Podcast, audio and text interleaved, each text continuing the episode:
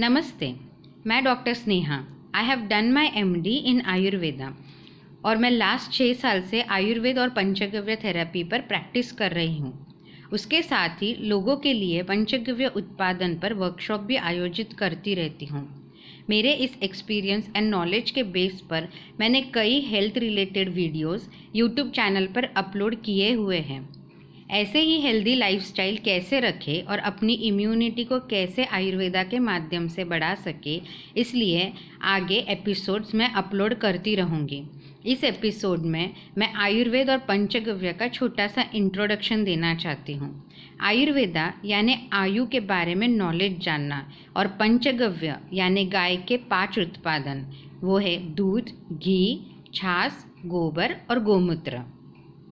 आयुर्वेदा में लाइफस्टाइल कैसे रखें जिसके लिए आप अनेक रोगों से दूर रह पाओ।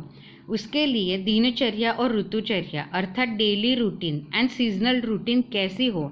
ऐसे टॉपिक्स मैं आगे आने वाले एपिसोड में बताती रहूँगी। इसलिए don't forget to subscribe my channel to get notification on upcoming episode also follow me on Instagram Facebook Twitter Telegram and YouTube channel on the name of doctor Sneha Dudhar Hondrao thank you for listening me